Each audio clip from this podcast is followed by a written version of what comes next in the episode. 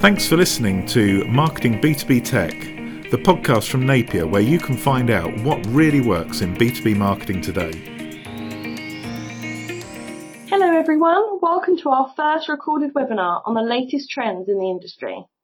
Trends within the industry is something we look at quite regularly, so we thought it would be a good topic for us to chat about. I'm Hannah, the Business Development Manager at Napier, and I'm with Mike, Managing Director of Napier. Mike, let's start with what you think is the most interesting research we've completed this quarter. Thanks, Hannah. Well, the really interesting thing we did was we actually asked um, B2B publishers how well they're doing. Um, and I think, um, you know, despite what you hear, um, and clearly the market isn't easy, um, but things are not as bad as you might think. And in fact, um, of all the B2B publishers we talked to, 68% grew revenue, suggesting they're all in pretty good health. Wow, that's really interesting. Um, were you surprised by the results? Is it what you were expecting? No, I think when you, you listen to publishers, you uh, do hear, you know, tales of woe and, um, you know, clearly, as I say, it's not an easy market, but um, for 68% of grown revenue was pretty impressive. Um, and in fact, only one of the publishers out of the 25 that replied um, actually saw a decline in revenue more than 5%. So, um, you know, even the, the guys that, that lost some revenue didn't lose very much. That, that's really interesting. Um, but what about the US? Is this just research that reflects what's going on in Europe, or does it count for the USA as well? Oh, great question. So the truth is, is this is just a, a European survey. Um, we did look at both um, Western and Eastern Europe, um, but I suspect the story is very different in the US. And actually, one of the things we'll talk about is um, what's happening with one of the big US publishers in a minute. So I think uh, I think the US is somewhat different to Europe. Thanks, Mike. So there has obviously been a big shift um, in the US uh, with AspenCore. Can you tell us a bit more about that? Yeah, absolutely. So um, the US does seem to be having a tough time. I mean, obviously Aspen AspenCore is a global publisher. Um, so they have, you know, titles around the globe. I mean, I think, you know, 21IC is one of their better known titles um, over in China. Um, but what's happened is they've let go some of their most well-known journalists. So um, people like Rick Merritt, Clive Maxfield, and Steve Taranovich um, have left the publishing house. Um, and in Europe, actually, Jürgen Hübner, who I think is reputed to be, you know, one of the best publishers over here, um, has also been made redundant. Um, and at the same time, one of their, uh, I think, best known salespeople, Bob Dumas, um, also resigned in the States. So a lot of people leaving. So why is this significant? Like, how does this affect the future of AspenCore? Well, I think it's interesting. I mean, most people believe that AspenCore probably isn't profitable, and some of the comments um, that Junko Yoshida made when she was talking about these layoffs um, suggest that's the case. Um, but I think clearly that there's a new editorial strategy. Um, I suspect uh, they're probably looking less uh, to generate um, high quality, in-depth um, articles in-house. Um, they're more focused on news and uh, without a doubt, I think they've got a greater focus on growing their business in the Far East. Um, and all of these may be valid things um, to do. So it, it, may not be a bad idea, but obviously for those of us in the West, it's disappointing to see, um, you know, such well-known editors leaving their jobs. Very disappointing. So obviously you're saying we've lost some of the, the best journalists kind of within the industry what is the impact of this? Are we going to see any change? Uh, do you think the quality of content is going to decline? Um, or are they just putting the trust in that they're still going to produce the same level of content without these journalists? Well, that's a great question. I think, you know, it's going to be hard to generate the kind of quality of content these guys wrote because they, they were genuinely some of the best in the industry. Having said that, without a doubt, there are still some great journalists left at EE Times. So um, they still have some very strong uh, resources in terms of generating their own content. Um, but it'd be interesting to see. I think perhaps more interesting is the impact um, that being owned by Arrow has had. So initially, I think Arrow was uh, making use of uh, the publications um, to both grow their database um, and also influence potential lines. Um, and now I think you know the, the reality has, has come home that uh, under Arrow um, the publications aren't making money. Um, and clearly Arrow as a public company needs to do something about it. So I suspect, uh, you know, there's a little bit of reorganization, a little bit of cost saving, and perhaps a, a, little bit of change of strategy as well. Well, it's definitely something we need to keep our eye on and, and see what happens in the future. Definitely, I agree. It's, it's, it will be interesting to see what the next step is from Arrow. I mean, hopefully um, they'll continue investing and, and the publications will, will start growing again. That's what we like to hear. Well, let's move away from the electronics press industry for a moment and focus on some of your marketing trends findings. Um, I know you recently attended the HubSpot Inbound event um, and gained some great insight um, into the continued growth with account-based marketing. Yeah, um, well, it's interesting actually. I read recently that uh, I think it was the VP of Marketing for Pardot um, has decided that account-based marketing should now be called account-centric marketing. And I always feel that when you've got something that people start rebranding, then clearly it's it's kind of hit the mainstream. And to me, you know, the, the big thing we saw was was the size of ABM campaigns um, and companies where they saw success with ABM growing the number of uh, target customers in their ABM campaigns. Um, and how are they doing that? What what are they doing to target um, you know bigger clients on a on a higher level? Yeah, great question. I, I think actually ABM is is a lot simpler in most instances than people think. Um, conceptually, people are targeting customers either through um, direct mail, which is clearly easy, um, email if they have contacts, or perhaps um, programmatically using uh, you know a platform like LinkedIn, uh, which is clearly one of the biggest for ABM. Um, so the, the process is fairly simple. I think what is difficult is scaling up. Um, for example, I listened to a, a presentation by Sigstr um, that actually developed a thousand customized landing pages, um, each one targeting a different um, specific account. Um, and clearly, you know, generating one landing page is fairly straightforward. Um, generating a thousand, even with tools that are available today is incredibly complicated. And would you say, you know, spending all that time building these landing pages is actually worth the results that they've gained from the experience or is it just a waste of time? Well, I, I guess that's the, the question we're, we're all wondering about. Um, you know, certainly when you um, listen to the presentations, people are talking about fantastic ROI um, from their ABM campaigns, um, and that is, to be honest, backed up by industry research and also backed up by own experience. So, um, you know, it, it, I think it's still early days. I think it's very hard to compare. But my honest opinion is is that um, ABM will be one of the most effective channels in terms of ROI um, going forward, and certainly is something everyone should be looking at. That's some really interesting insight, Mike, and, and I'm sure um, other companies um, are also seeing great results from ABM. Um, but let's move on. Um, why don't we have a chat about marketing silos? Sure. I mean, this is something I've been talking about for a while. You know, um, previously, um, companies always thought in terms of the way content was distributed because distribution typically was expensive.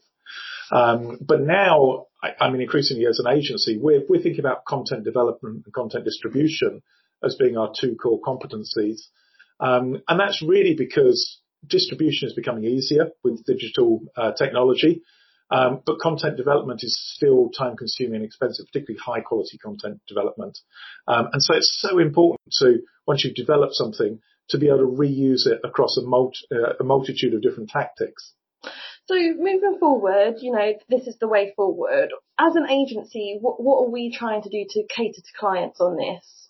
Well, I think the main thing we're trying to do is help clients think beyond, um, you know, a campaign is a particular tactic, um, and think much more about reaching a target audience and all the different ways they could do that. Um, you know, typically once you've generated the content and you've got, uh, you know, one channel working, maybe that's email, um, it can be very easy to then promote the same content, for example, um, through uh, online advertising or, you know, even targeted um, as ABM. Um, so I think it's it's all about thinking about content reuse um, and how you can make use of content through different channels um, rather than thinking about individual tactics. And this is, you know, for example, this is an email campaign, this is an advertising campaign. And do we think we're seeing great results from this? Is, is this approach working? That's that's a good question. I think the the thing it absolutely does is massively increase the return on investment. Um, and the reason for that is our clients are having to invest less to run more campaigns. Um, if you're generating content for each campaign, it's very expensive. If you're able to reuse and repurpose content, um, and then suddenly the campaign costs can um, be reduced quite considerably. So clearly that helps massively increase the return on investment. That sounds brilliant and definitely a, a step in the right direction of what we want to achieve. Definitely, definitely. I think also um, people are finding that having the same clear messaging um, across a number of channels also makes the uh, the campaign more effective. So it's not just a it's not just a cost thing; it's also a, you know increasing results as well. So you you kind of get um, you know basically benefit on both sides of the coin. That's some interesting stuff. Thank you, Mike. Okay, why don't we talk um, some briefly about some other trends now? You know, it's clear to see that both influencers for B2B technology um, and podcasts have gained momentum. Um, would you agree? Yeah, I mean, this is interesting. Um, if you looked, um, you know, a couple of years ago, there were virtually no podcasts um, really targeting uh, the B2B tech market. Um, perhaps there was some, to be honest, in the IT sector, but in the engineering side, there wasn't. Um, and increasingly now, more and more people I see, you know, listening to podcasts in our industry, as well as consumers. So I definitely think that that is a growing trend. Um, and it's an indication of the ability of individuals to become influencers. Um, and to be honest, this is still very early stages, particularly in um, an industry like electronics, um, where basically most of the content being shared is being shared through conventional media.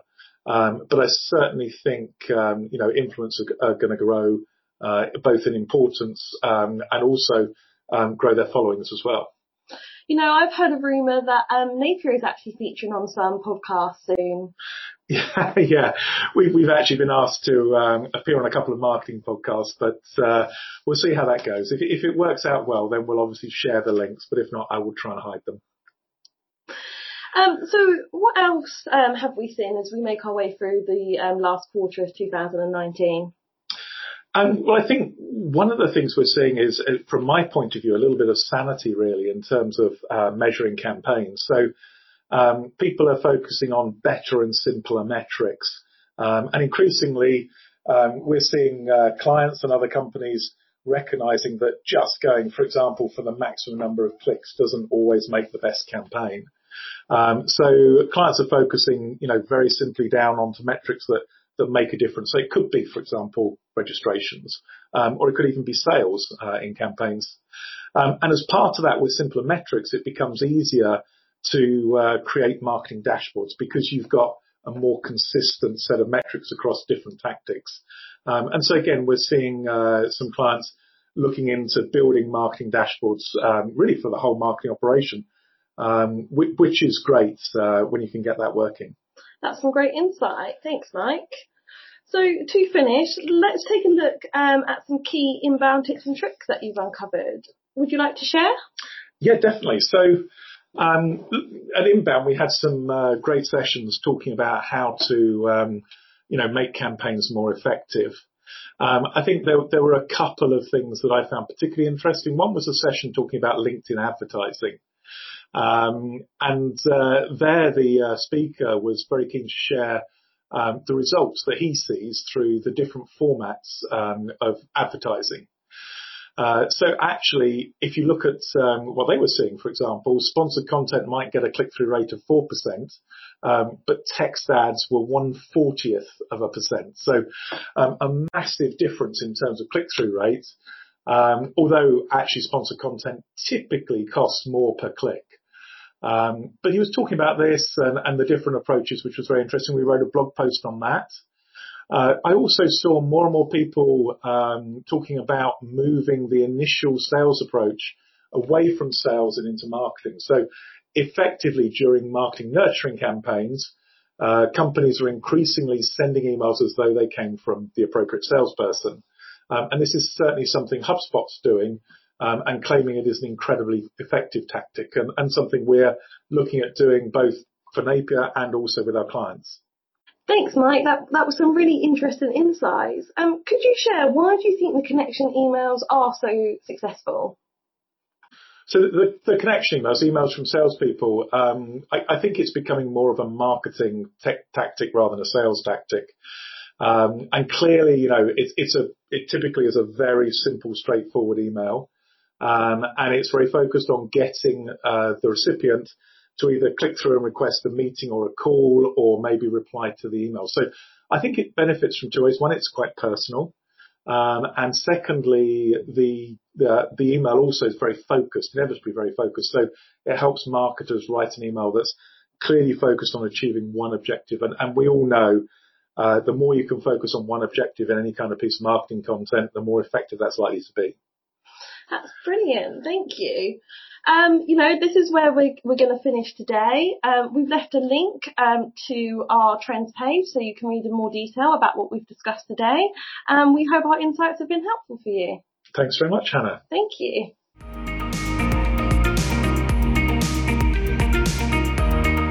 Thanks so much for listening to Marketing B2B Tech. We hope you enjoyed the episode, and if you did, please make sure you subscribe on iTunes or on your favourite podcast application. If you'd like to know more, please visit our website at napierb2b.com